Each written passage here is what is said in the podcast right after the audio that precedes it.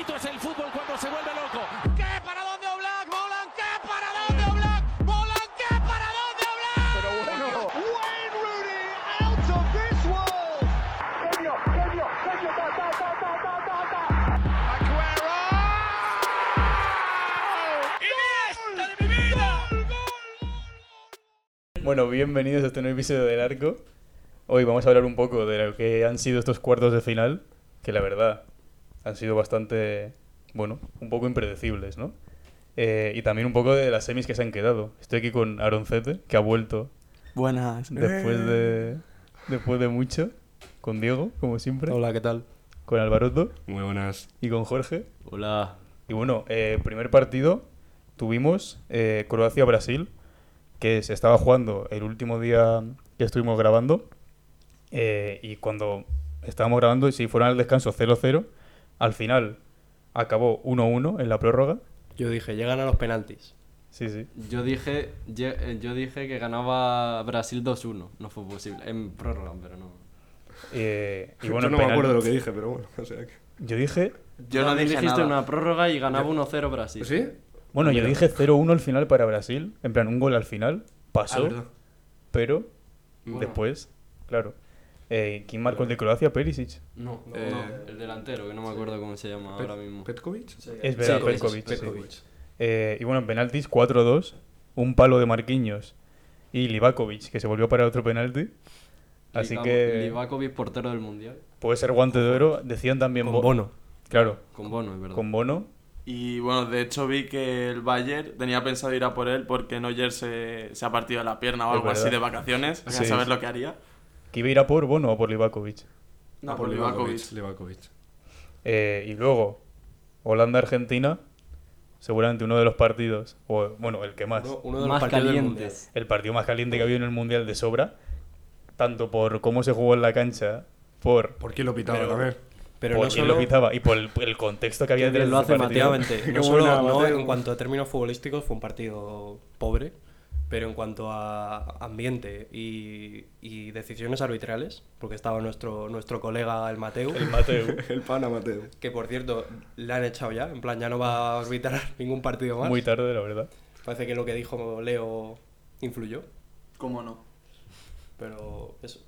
Eh, y bueno, hay que decir que esto venía de, primero, de hace miles de años, cuando Bangal estaba en el Barça, con todo lo de Riquelme, eh, que bueno, yo no tenía mucha idea de esto, pero he estado leyendo, y eh, como que cuando llegó Riquelme al Barça, él quería jugar de una forma y Bangal no le dejaba, y se le relaciona a Bangal mucho con, eh, pues, menospreciar un poco a la gente de Sudamérica, porque luego en el Manchester United con Di María igual, Di María jugaba un partidazo y el otro día hizo unas declaraciones diciendo que le enseñaba vídeos al día siguiente de los pases que había fallado después de meter un gol y una asistencia.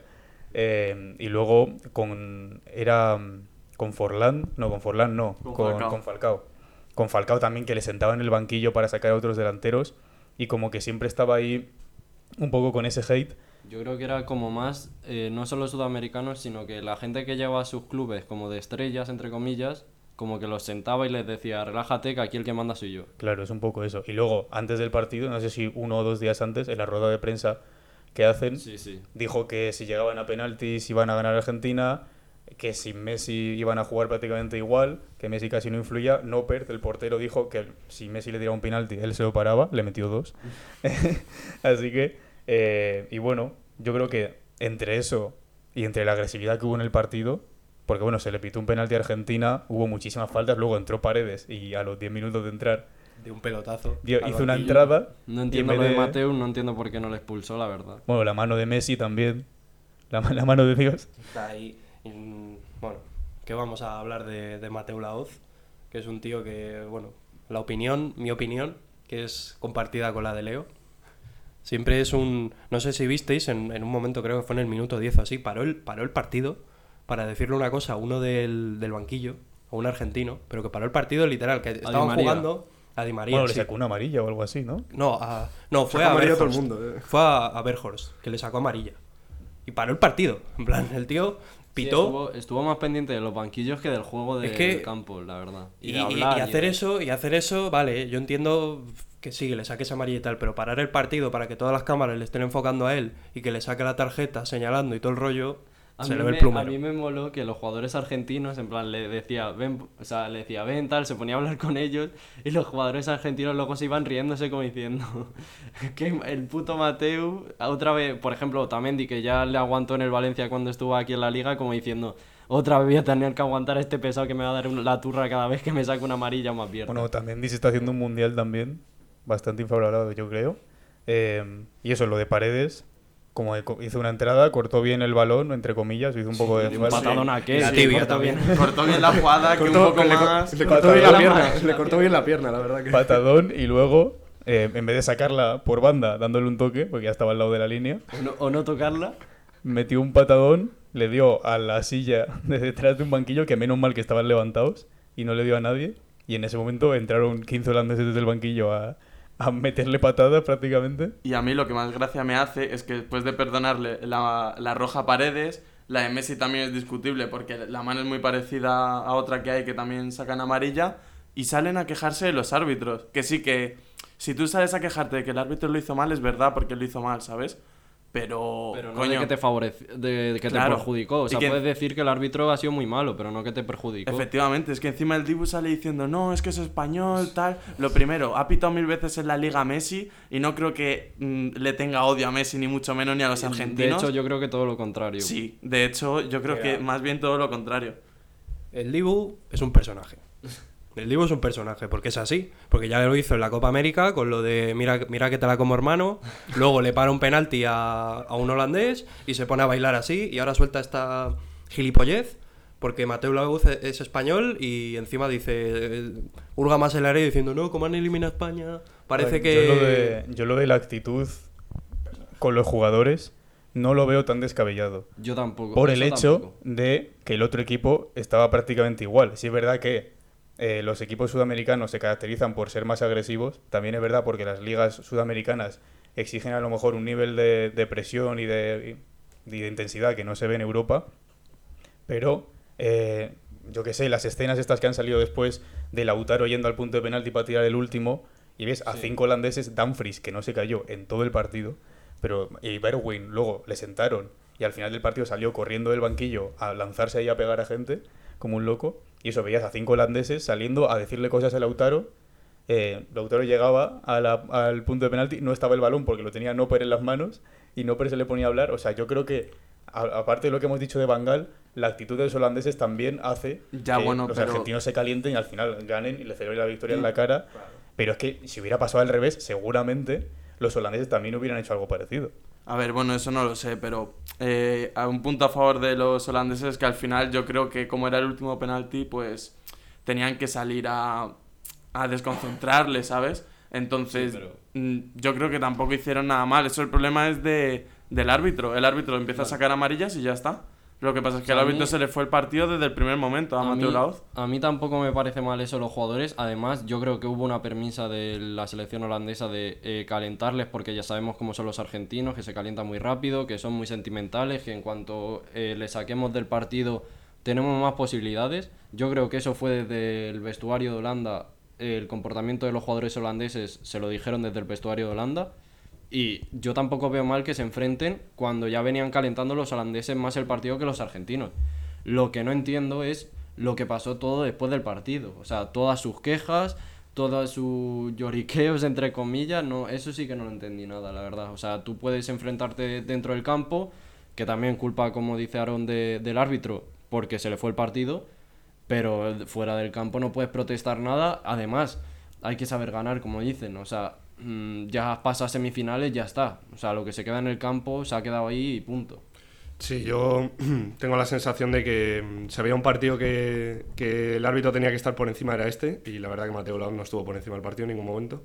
Eh, ya no solo por las tarjetas, sino también por, al final, eh, echar tantas tarjetas amarillas sabiendo al final lo que conlleva que eso en el fondo tampoco es culpa de Mateo Laoz, o sea, si son tarjetas, son tarjetas, pero si tienes dos tarjetas amarillas y, y, y te pierdes el siguiente partido y demás, que estamos hablando de una semifinal, que es lo que ha pasado con los laterales de Argentina, Montiel y Acuña, que se la pierden Sí. la semifinal de hoy, pues al final eso yo Bueno, creo que habría ahí- los jugadores. Ahí le hacen un favor a Argentina, ¿eh? Tanto con Sí, Acuña porque- como Montiel o, o- Montiel, Montiel. Bueno, aunque si fuese Nahuel Molina también le hacían otro favor. Sí, la verdad. Bueno, eh, el otro día fue el mejor de la primera parte, sí, sí, sin duda, con. Messi. Hombre, y encima marcó Mar- el gol. marcó un gol. Básicamente marcó el gol. Pero, pero la verdad es que Acuña mejor, sí, yo creo que sí que le hacen un favor si no fue a Acuña. Y sale Tagliafico, ¿no? Sí, supongo. Bueno, y el caso es que mm, luego yo también considero que, bueno, los argentinos, mm, yo creo que no estuvo bien, el comportamiento de los argentinos es, mm, o sea, es muy poco profesional, la verdad. Por mucho que el carácter argentino es enérgico y demás, eh, que al final los nervios le sobrepasan y ya sabemos cómo es el fútbol en, en Sudamérica, mm, los holandeses tampoco son hermanito de la caridad, la verdad. O sea, eso es así. O sea, lo de picar y demás eh, está fatal por parte, de, vamos, por parte de los dos equipos, la verdad, muy pobre. O sea, Y bueno, hablando de lo que hemos dicho, de las críticas al árbitro, otro protagonista que hubo al día siguiente fue Pepe. Que, bueno, Portugal salió eliminado también. Ya se ha hablado mucho de esto. Sobre todo por el fin de la carrera de los mundiales de Pepe. no tanto por el de, por el de Cristiano. Pero sí, 1-0 con un golazo de Nesiri. Bueno. Es un golazo. Hombre, a mí me es parece Es un un, poco- buen, es un buen cabezazo, pero es un poco tragada. No, de es un, es un buen salto. El gol es una Claro, tragada pero, del portero pero de hay que llegar ahí, ¿sabes? A mí me parece sí, un el salto a es, es una barbaridad, la verdad. Se estaba es- comparando con este de Cristiano en la Juve, pero, Pero luego es que no, luego ha salido imágenes han que salido- es mejor el que el de la Juve. El que no es mejor Es el otro de que la- tuvo- el del United de el ese de- que tenemos todos en la mente, Sí. que ese fue de Cristiano espectacular.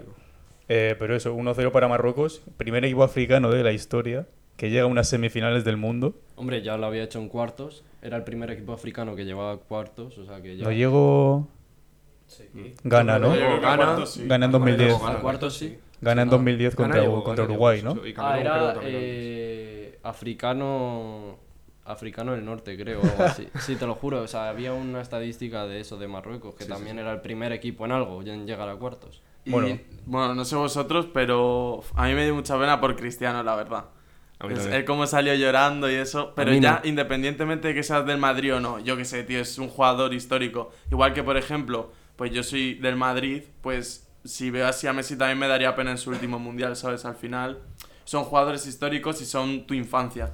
Entonces, Yo creo que no se merece eso. Sinceramente, o sea, eh, le están poniendo una carga que no se merece. Yo, fíjate, voy a salir a defender a Cristiano. Y esto es una cosa que dijo. No es posible esto. in- Independientemente de. Obviamente, la imagen es, es triste para cualquier aficionado del fútbol. Verle, sobre todo, llorar. Además, que se estuvo conteni- conteniendo. No me pareció. Que estoy últimamente ahí atento. No me pareció un teatro. Fue de. Parecía sincero. Había como muchos pero- jugadores eh, marroquíes que se le acercaban a animarle. Sí, bueno, que los marroquíes mira, se- le iban a su bola los marroquíes. al, al cuarto Pero ya les porque- empezó a alejar. Pero ¿sabes? porque los marroquíes tuvieron muy poco tacto también. Porque se pusieron ahí a celebrar tal y Cristiano, como acabó el partido como en una contra, en un centro o así, pues Cristiano fue desde la Sí. portería contraria hasta el túnel de vestuarios. Vaya y los marroquíes estaban celebrando por ahí, de repente uno estaba celebrando con otro, se apa- le aparta al colega y se le acerca como para decirle, oye, la camiseta tal, y Cristiano hace como, vete por ahí, ¿sabes? Que te aca- acabas de celebrar en mi puta cara y ya no me pides la camiseta. a ver, pero bueno, lo de que celebres normal, Pero ¿sabes? que sí, que sí, obvio. obvio. Claro, claro, eso sí. Pero un poco, un poco más de tacto. El A mí- caso es que lo que iba a decir, que es que en esta derrota, que esto lo dijo, por cierto, lo dijo Georgina y también lo dijo Figo, que esta, Ah. la, derrota, la derrota de Portugal en parte es por culpa de Fernando Santos. Es lo Porque que a, mí, iba a a decir, mí que me a mí parece, a mí me parece el aunque- castigo del anterior Exactamente, partido está bien. Exactamente, porque en unos Pero- cuartos de final, en unos cuartos- en unos cuartos de final en el que estás contra un equipo pues que necesitas eh, No. clavarle la puñalada, por así decirlo. Además que- Espérate, que no he terminado. En un, en un en- contra una defensa que es muy férrea, que necesitas a un tío, coño, que no hay mejor persona que Cristiano Ronaldo, ¿sabes? Meterle en el minuto 70 o así me parece un desperdicio de las propias armas que tienes dentro del vestuario. Bueno, yo solamente sí. iba a hacer un comentario y te voy a dejar seguir. Era un inciso. Que, que Gonzalo Ramos sacó al bicho dentro y fuera del campo. Bueno, dicho Eh, eso, pe- perdón, yo quería decir una cosa más de Cristiano, otro inciso. Eh, no, sí, quería comentar que yo creo que la frustración de Cristiano ya no es solo por lo de la Copa del Mundo y demás, yo creo que es por las formas en las que se ha dado, sinceramente. O sea, que ya, o sea, no sea solo a nivel de clubes, sino a nivel de selección, que también le marginen en el vestuario, o sea, en- bueno, en el vestuario, que le dejen en el banquillo y demás, que también es verdad que puede ser por nivel futbolístico, ¿eh? Y que lo de Cristiano lo que hizo no está justificado y demás, pero que para Cristiano yo creo que mentalmente, o sea, con lo ganador y competitivo que es, que tengas que salir del banquillo y... O sea, que yo creo que no se esperaba, a lo mejor, a mejor se esperaba no ganar el Mundial con Portugal, pero no así, ¿sabes? O sea, no haber metido ni un gol. Mm, Ya, bueno, en la eliminatoria nunca había metido un gol cristiano, pero ya ni en fase de grupos tampoco. eh, jugando bastante mal. Yo vamos, yo creo el que más, eh, por decirlo así, le jode a Cristiano, con perdón, eh, que, que juegue mal Cristiano es al mismo Cristiano. Pero Y- yo creo y- que jugó bien Cristiano en la fase de grupos. Yo o le sea, vi jugar no, no, bien, ¿eh? Pero me refiero, en plan, para él mismo no llegar a los objetivos, meter goles, demás, aportar al equipo, que luego tenga problemas mm, también en, la selección y demás. mm, Vamos, yo creo que yo creo que es un poco un- apagado todo eso y se ve con lágrimas eh, la frustración de Cristiano, pero con- no solo con la frustración em, deportiva, sino también el entorno. O sea, yo creo que Yo creo que es una jodienda lo de tener a Cristiano en Portugal eh, a esta edad. O sea, tienes que llevártelo porque es cristiano, pero si le sacas el juego al que juega Portugal, seamos sinceros, ralentiza mucho Cristiano, porque aparte, Portugal, sí, hay que sacarlo, pero hay que sacarlo para jugar a lo que él juega. O sea, Portugal en ningún momento puso un centro al área, ni le buscó mucho eh, Claro, cuando o sea, salió. O cuando sea, yo sale entendí- Cristiano es un poco cristianocéntrico, ¿no? no, claro, o sea, una vez que ya ha salido, pues céntrate en ponerle centros a Cristiano y, y que esté a gusto. Pero es que no le llegó ni un balón. Es que a Portu- Portugal no supo aprovechar que tenía ya a Cristiano. Entonces, eh, yo también creo que es un- una puta entre comillas, porque si le sacas y para el juego que tiene Portugal que no le buscan, es como tener a un jugador menos. Y si no le sacas, le tienes en el banquillo, también se te van a quejar. Entonces, para mí, eh, como que la figura de Cristiano iba a estar menospreciada sí o sí. Por, este, por os- Sí. este último mundial. Y tampoco, no lo veo bien, la verdad. Pero es que es así. Es Es, que- que, o juegan o juegan a centro, porque no puso casi ningún centro Portugal, teniendo a Cristiano en el área. Y contra los dos eh, defensas suplentes de Marruecos, que recordemos que se lesionaron los dos centrales y tuvieron que salir los dos defensas centrales suplentes. Y no pusieron centros. O sea, pones a Cristiano, pues Cristiano obviamente si no le llegan balones, pues es como jugar con 10, como le dije a Aarón. Digo, no creo yo que Portugal quiere jugar con 10. ¿Por qué? No por Cristiano, sino porque a lo que juega Portugal no iba a hacer nada. Y mira, se vio. Frustración deportiva y sentimental, la verdad, para Cristiano. O sea, Y bueno, lo de Marruecos, resumen. lo de Marruecos habla muy bien de la globalización, sobre todo. Pero es que esto es verdad, de la globalización del, del deporte en los últimos años, porque cada vez eh, ya no es tanto el dominio primero europeo eh, y luego sudamericano, sino que también estamos viendo equipos de África que están compitiendo y van a competir bastante los últimos, o sea, los siguientes años. Eh, pero bueno, dicho esto, A mí solo decir una cosa de Marruecos, me parece que es el equipo que mejor plantea los partidos. O sea, dijimos, antes del partido dijimos, Buah, Marruecos se va a encerrar contra Portugal, se va a encerrar, se va a encerrar. Y les dije yo a Aaron y a Álvaro, tranquilos que en la primera parte ya verás cómo no se encierra. Y no se encerraron porque Portugal le jugó de tú a tú a Portugal. En cuanto metieron el gol, ya dijeron, ya tenemos lo que queríamos, ahora sí que nos encerramos. O sea, entienden perfectamente, no sé de dónde ha salido ese entrenador, pero entienden perfectamente De la, todas las Liga, facetas de la Liga Española. todas las facetas del juego, sí. Fue, fue exjugador del Deportivo La Coruña, creo. Pues es que entiende todas las facetas del juego perfectamente. O sea, me encanta cómo plantea los partidos cuando se tiene, cuando sabe que se tiene que encerrar, se encierra, cuando sabe que tiene que ir arriba, va arriba. O sea, me parece que los jugadores están dando mucha sorpresa, pero también el papel del entrenador me parece muy importante en esa Estoy de selección. acuerdo, yo creo, mm, vamos, no puedo estar más de acuerdo porque yo creo que a nivel táctico, o sea, eh, yo, vamos, es- lo estoy gozando, eh, vamos, la gente que le gusta al menos la táctica del fútbol y demás, eh, que yo creo aquí, vamos, es el caso de todos, vemos a un equipo con un 20% de posesión y la mayoría de la gente piensa, bueno, es un equipo asqueroso que no juega nada, el antifútbol y demás, pero hay más, hay más detrás de lo que parece. Eh, yo estoy de acuerdo con Jorge, yo creo que Marruecos no te va a plantear un partido de dominio, o sea, con los jugadores que tiene, y tiene mucho valor lo que está haciendo el seleccionador, que va a hacer un Luis Enrique, no sé cómo se llama, la verdad, pero, pero es, o sea, me encanta, la verdad. Y ya no, vamos a revalorizar a todos los jugadores, pero yo creo que el que más mérito tiene Marruecos y los resultados es el seleccionador. llevaba tres meses en el cargo en Marruecos. Pues mira. Y además es Pues que eh, el anterior creo que no llevaba las grandes estrellas. Por ejemplo, estaba enfrentado con Zille y cambiaron simplemente por eso. Porque llevase a, la, a y a toda esta gente y porque no era, creo que no era un entrenador marroquí, este sí que es marroquí y por tema político también. O sea, una movida y al final toda esa movida les ha servido, vamos, que ni pintado. Mira dónde está. Es. Y luego el siguiente partido que tuvimos ese día, eh, seguramente desde que se sabía cómo era el cuadro, era el partido más esperado del Más Mundial, ¿no? si no el Brasil-Argentina en su momento. Pero, eh, bueno, Inglaterra-Francia, 1-2, goles en Francia de Chouameni y Giroud, y un penalti de Harry Kane marcado, y en el 84. Y el otro a la galaxia. Y el otro lo pilló Álvaro, nos lo dijo luego por WhatsApp. lo pillé yo, chico. lo pilló Álvaro desde balón. su casa, el segundo penalti. Un homenaje, bueno, un poco a Sergio Ramos, ¿no? Porque ya, ya que no había estado en la selección.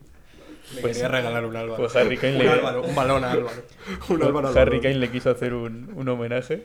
Pero bueno, sí es verdad que, eh, bueno, lo más destacado del partido es lo bien controlado que tuvieron Mbappé, yo creo, de lo que El más. partido del Mundial, no sé si por Mbappé o por lo que lo tuvieron controlado, la verdad. Yo creo O sea, que, yo creo que yo una creo que es- mezcla de los yo, dos. Yo creo Sí. que fue el, el mejor partido en cuanto a fútbol del Mundial. Puede ser. Sí, porque fue, duda. estuvo muy igualado en cuanto a planteamiento. Es más, durante la inmensa mayoría del partido Inglaterra dominó Francia, en plan en Sí, todos los sí, sentidos. sí, sí, sí. Estaba Francia, mm, perdona por la expresión, pero con los cojones de corbata.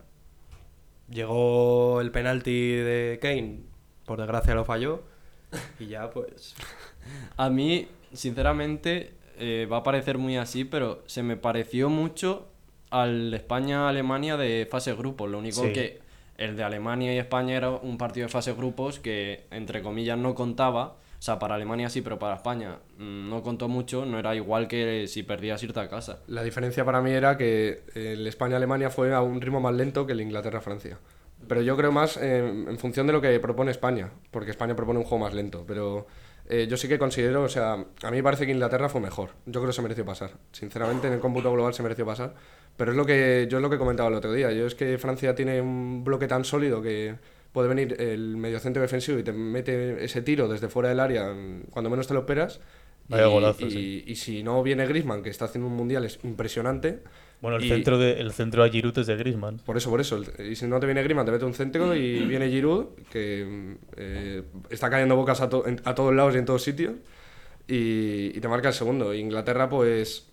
Yo creo que no, no hubiera. mm, Bueno, esto es fútbol ficción, no sabemos qué hubiera pasado si hubiera metido el empate. Mm, Tal vez hubiera ganado el partido, pero.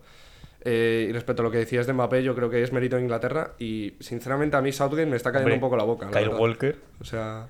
Entre Sí, Walker pero no solo Kyle y- Walker, y, ¿eh? Shaw también. Sí, sí, o le sea, tuvieron muy bien controlado. Le- mm, y luego los centrales también, que Maguire- Maguire, Maguire y Stones hicieron... Bueno, y Maguire también. Maguire lo tonto. bien, o ta- sea, Bueno, a mí que más me gustó de, de Inglaterra fue Saka. Yo creo que sin ninguna sí. duda fue, no sé si el que más ocasiones creó, pero Y, tuvo que estar y ahí. luego también, eh, una cosa que hubo del partido fue la, la, por así decir, la pasividad que tuvo el árbitro con algunas faltas. Bueno, el árbitro Saka, estuvo a mal. Saka, por ejemplo, La de Upamecano. y, la, y una que le dice Rabiot, Bueno, Upamecano hizo dos o tres. Una fuera del área, Mm. eh, cerca, bueno, y de- también le hacen un penalti cerca del córner, y otro que es el, Tres penaltis habría habido. el de la foto esa que está le hace la falta Bueno, como fuera, pero el balón está penalti- dentro. Está El penalti está al límite. O sea, yo creo, viendo la imagen en parado sí parece penalti, pero viendo la imagen en corrido en vídeo, A mí me yo tengo mis parece, me parece más falta la del penalti que la de Saka. Sí, Porque- sí, claro, hombre, el penalti es un penaltazo. Yo, yo creo que no lo pitaron porque estaba fuera del área, pero vamos, no creo que sea porque no considere que era penalti. La cuestión es que la falta no la pitaron eh, porque entendían que no es suficiente contacto y el problema es que yo creo que con el penalti de Kane lo que, lo que pasó es que Upamecano le hizo falta fuera del área y ya luego dentro del área hizo un- un- una mini falta que lo podían haber pitado como penalti, o sea, siguió la falta dentro del área, pero ya ahí no lo pitaron. Por cierto, lo de Griezmann, eh, un dato, desde que debutara en el Mundial 2014 en Brasil, ningún jugador ha participado en más goles que Antoine Griezmann. Y ha, ha participado, bueno, en Eurocopas y Mundiales, o sea, sumado. Ha participado en 18. Y son 18, con... 18. En die- ha participado en 18 goles de Francia con 11 asistencias y 7 goles. Pero es que esos son, pero 18, o sea, es en la Eurocopa anterior. Es entre el Mundial de Ah, entre 2014, eh, la Eurocopa de Francia, la Eurocopa, de- o sea, el Mundial de Rusia, la Eurocopa pasada y este Mundial. Cinco. Ah, 2014 Cinco también. competiciones. O sí. sea, 14, 16, 18, 21 Bueno, 20-21 sí. y el Mundial. O sea, son 5 y Cinco 18. 18. O sea, Es que- va a más de 3 por, Es por competición. es una locura. Para Aarón, el segundo empatado es Cristiano Ronaldo, Cuidado. que está entre Eurocopas y Mundiales con 18, 14 goles, 4 asistencias. ¿Y el tercero? Lionel. No, Iván Perisic. Que es entre Eurocopas, es, europeo. Ah, bueno, claro, Es entre Eurocopas. Ya lo comenté el otro día que Eurocopas. cuidado con Perisic. Lo de Griezmann, o sea, mm, sinceramente, a lo mejor me estoy volviendo loco, pero es que me está pareciendo más determinante que Mbappé. Sí, Y no me estoy- y no- no, no, A ver, después del partido de. Inglaterra, acuerdo. O sea, después del partido de Inglaterra se ha sentenciado un poco más, yo creo. es que está siendo el más constante. Desde el primer partido yo creo que Y el no ha bajado decisivo. O sea, sí, sí, sí. el más O sea, decisivo. sí, sí, sí. Hombre, el mejor, ¿qué te vas a esperar del mejor jugador de la historia del Atleti, no? Y, y yo quería decir una cosa sobre Francia también, ya que estamos, que tiene mucho mérito también por Francia porque tiene, eh, bueno, antes del Mundial tuvo una lista de bajas eh, espectacular, o sea, Kanté, eh, Nkunku, Benzema, Lucas Hernández y alguno más seguro que me estoy olvidando que, que bueno, que también hay que darle su mérito a Francia. ¿Has dicho Benzema? Sí, sí. Ah, vale. Bueno, Pogba Pogba también. también. Eh, y bueno, se nos quedan unas semis. Unas semis. Históricas. Yo creo que nadie. A ver, Francia y Argentina. Solo solo eso iba a decir, solo eso. Claro, solo todo y ya está. Pero esto también puso a Senegal por el otro lado. Ha acertado el lado de, de Marruecos, Francia. que no se note que es africano, ¿sabes? en plan.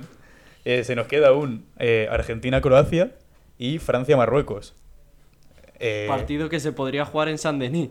Sí, la verdad que sí. Eh, Y jugaría Marruecos de local.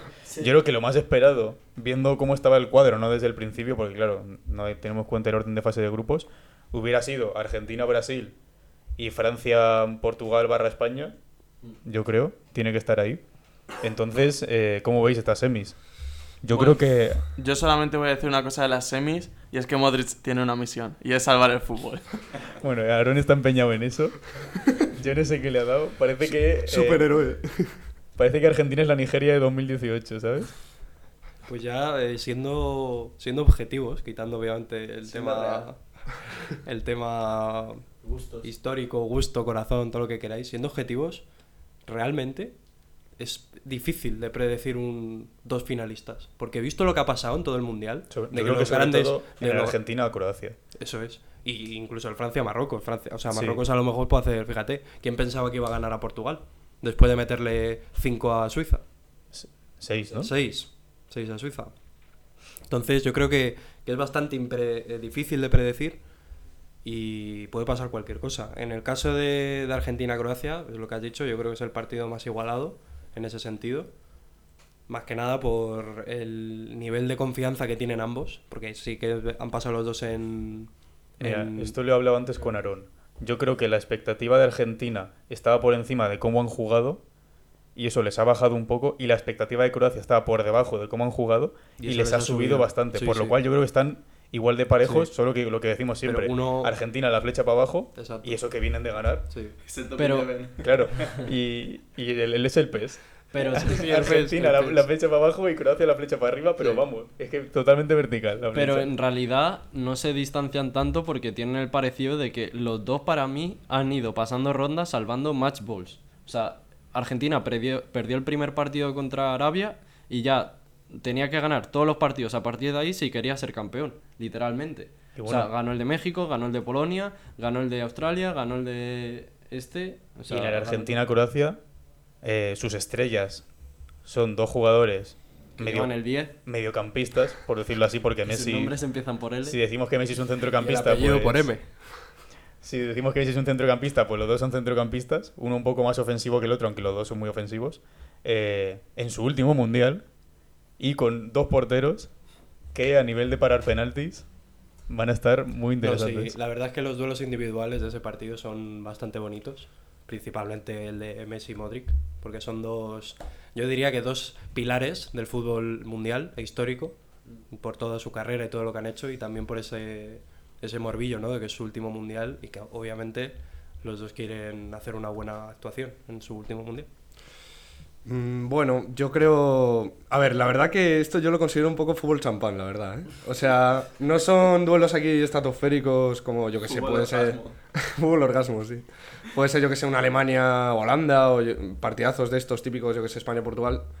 Es Croacia y Marruecos, que a priori son Bueno, es selecciones que- menores, es pero. que hay dos europeos y uno no suele ser el, el usual, Bueno, que claro. es Croacia. Exactamente. O sea que tiene ahí su, su cosilla los partidos, su historia.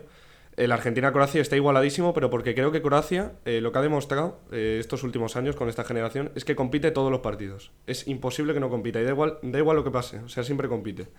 Y ahí está, depende un poco de si deslumbra a Messi, que es la figura argentina, y bueno, Modric tampoco es que está haciendo un mundial mejor que el anterior, la verdad, pero no está jugando mal.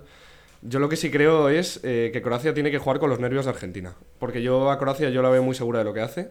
Y Argentina es verdad que juega un poco con un poco con, con el sentimiento y demás eh, y a lo mejor pues bueno hemos visto grandes minutos de Argentina este mundial pero mm, yo creo que la clave va a estar ahí en cómo manejan la cabeza los dos equipos. No, no espero tampoco un partido muy divertido la verdad. O sea yo creo que será bastante tecado.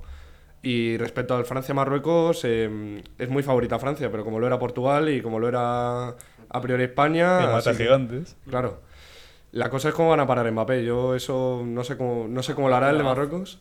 Bueno, a Kraft, pero, Pero es que son amigos, no sé si es suficiente a Kraft. O Es que se, se tendrían, se tendrían que odiar. Ya, pero mm, en realidad hay, mm, no hay amigos. Cuando te juegas una semifinal de. Bueno, pasar a una final del mundial. eh, antes del partido muy bien, pero yo creo que dentro del Sí. campo ya no va a haber amigos. Sí, habrá rivalidad. Igual estamos diciendo cómo parar a Mbappé y cómo van a parar a Griezmann también. Es que a mí me parece más cómo van a parar a Griezmann. Bueno, es que también está en. Rabat. Es que, es que Claro, mi- Bueno, y el, el- el Aji. 8 de Marruecos, un sí. está jugando el 8, el 8 de Marruecos. muy se llama, bien. precisamente. Se llama el 8 y apellido de Marruecos. Enrique, sí, el 8 Su de Marruecos. DNI es el 8 de nombre y De Marruecos de Marruecos de apellido. de Marruecos de apellido.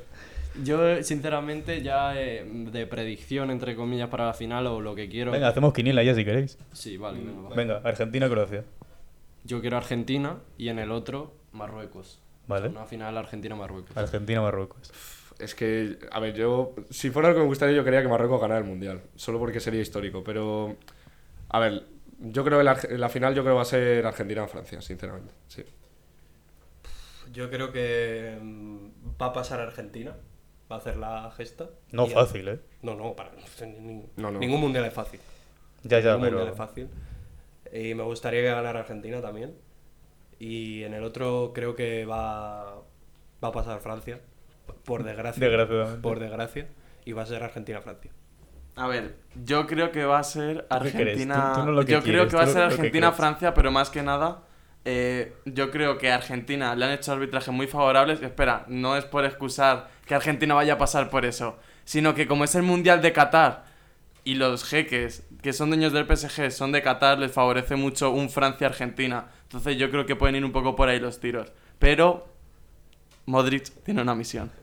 A, to- a todo esto, poca broma, que ahora están saliendo Sí, chanchullos escándalos, sí, sí, del sí. Qatar Gate de bastantes sobornos, pero ya no solo gente de la FIFA, gente de, de la Unión Europea, Sí, sí, en plan sí, sí, políticos y todo.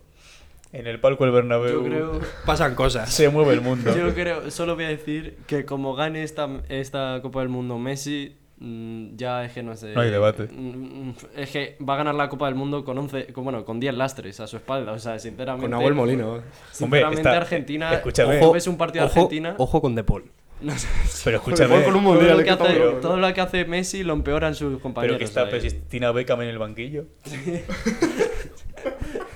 está, está Beckham en el banquillo. Está Beckham, está también. El Beckham Gómez. Paulo, pero claro, no. Eh, bueno, yo, sinceramente, eh, veo a Marruecos muy subido. Yo veo una Argentina-Marruecos en la final. Qué También final, por cambiar ¿eh? un poco. Qué final. Eh, quería decir, que esto lo dije el otro día. eh, según la final que sea, si es Argentina-Francia, se juega en la tercera estrella. Si es eh, Argentina-Marruecos, creo que no hay creo que no hay nada. Bueno, Messi contra Kraft. Sí. Sí, bueno, pero consigue Messi su mundial. Sí, pero me refiero, me refiero en- entre los equipos. Ah, Luego Marruecos-Croacia, Ya se la jugó. primera estrella. Y Croacia-Francia, la final. La revancha de la final de 2018. justo. Ahora te digo una cosa, si pasa Marruecos a la final, que lo dudo mucho, pero si pasa Marruecos a la final, no tengas duda de que va a ganar el Mundial. O sea, Sí, no es tengas que ninguna duda. Hay dos cosas. ¿Tú o crees? sea, Ninguna los duda. dos equipos a priori que no son favoritos, o sea, Croacia y Marruecos, me parece que tienen dos cosas que son importantísimas en el fútbol y en estas competiciones. Y es que se creen que van a ganar todos los partidos. Que van a todos los partidos. es que el 50% diciendo- de ganar un partido es creértelo. Claro, o sea, diciendo que van a ganar. Eso aunque sean a inferiores. ¿eh? Eso le faltó a, A Aston le falta más eso le faltó pero- a muchos equipos del mundial. Le faltan piernas al Aston. Pero bueno, Y además yo creo que Croacia, por ejemplo, va con la motivación de, de querer ganar el Mundial, sobre todo por Modric. Ya ha salido Perisic hablando de que todos querían conseguir el Mundial para Modric. Tal. Bueno, también... lo hace para Leo, claro. Ya, pero eh, Croacia nunca lo ha ganado y como no lo gane ahora, lo veo muy complicado que gane. Es, es un país muy pequeño. Probablemente esta sea su generación de oro, como Bélgica, ¿sabes? Sí, a lo mejor hay que esperar o 8 años o 30, no, no lo sabemos. Pero bueno, dicho esto, yo creo que la final que más, que más gente de esta mesa ha dicho es Argentina-Francia. Cuando lógico. llegan Croacia y Marruecos. Bueno, sería épico. Yo Épico, lo- ¿eh? También lo único que quiero es, si pasa Argentina, o sea, he dicho que quiero que pase Marruecos por, porque me gustaría ver a Marruecos en una final del Mundial, pero un Francia-Argentina, o sea, prefiero un Francia-Argentina. ¿no? ¿Prefieres a Marruecos? Sí, también. Prefiero un Francia-Argentina en la final y un Croacia-Marruecos en el tercer y cuarto puesto, que recordemos que se juega tercer y cuarto puesto, Sí. a un eh, Argentina-Marruecos o Francia. Como que yo creo que la final y el tercer y cuarto puesto va a estar más desigualado, ¿sabes? Entonces prefiero que haya una final igualada y un tercer y cuarto puesto igualado. Entonces nos quedamos con Argentina-Francia. Eh, hoy, eh, dentro de 4 horas, justo cuando estamos terminando de grabar esto, se juega la Argentina-Croacia. Mañana a la misma hora, a las 8, se juega el Francia-Marruecos. La final es el 18 domingo, si no me equivoco. Así que ya veremos qué pasa. Veremos si la levanta Messi, la levanta Griezmann, la levanta Modric Anrabat. o la levanta en Rabat. Ya lo veremos. Así que bueno, vamos a dejarlo por aquí. Lo primero, muchas gracias Aaron por venir. Gracias sabemos, por haber vuelto. sabemos que tienes muchas cosas que hacer. Nada, nada, siempre es un placer. Eh, así que nada, eh, redes sociales, Instagram, Twitter, TikTok. TikTok está yendo muy bien últimamente. Estamos subiendo bastantes cosas por Sobre todo el vídeo de Ronaldo. El vídeo de Cristiano y el vídeo. vídeo de AJ Griffin ya ni te cuento. Eh, pero bueno, eso, arroba el arcopod, Twitter, Instagram, TikTok y un saludo. chao, chao. chao.